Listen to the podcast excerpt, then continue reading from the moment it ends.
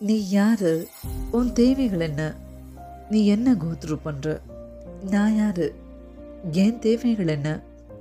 நான் என்னெல்லாம் கோத்ரூ பண்ணுறேன்னு இதெல்லாம் மனசு விட்டு பேசுகிற அளவுக்கு ஒரு ரிலேஷன்ஷிப்குள்ள டீப்பர் கான்வர்சேஷன்ஸ் இருந்துச்சுன்னா ஃபிசிக்கல் இன்டிமசியை விட ரொம்ப கனெக்டடாக இருக்கும். நோ மேட்டர் த டிஸ்டன்ஸ் இதை விட ஒரு அழகான லவ் லாங்குவேஜ் இருக்கவே முடியாதுங்க.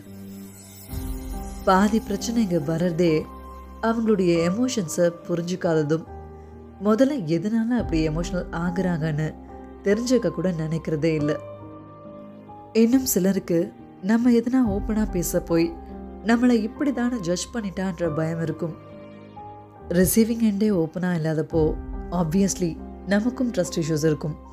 நம்ம மட்டும் எப்படி எல்லாத்தையும் உளறி கொட்டுறதுன்னு. ஸோ அந்த இடத்துல ஒரு கிளாரிட்டியே இல்லாமல் மேலோட்டமாகவே போகும். அண்ட் இந்த மாதிரி கான்வர்சேஷன்ஸில் பேசுகிறவங்களுக்கு ஸ்பேஸ் தரது ரொம்ப முக்கியம்.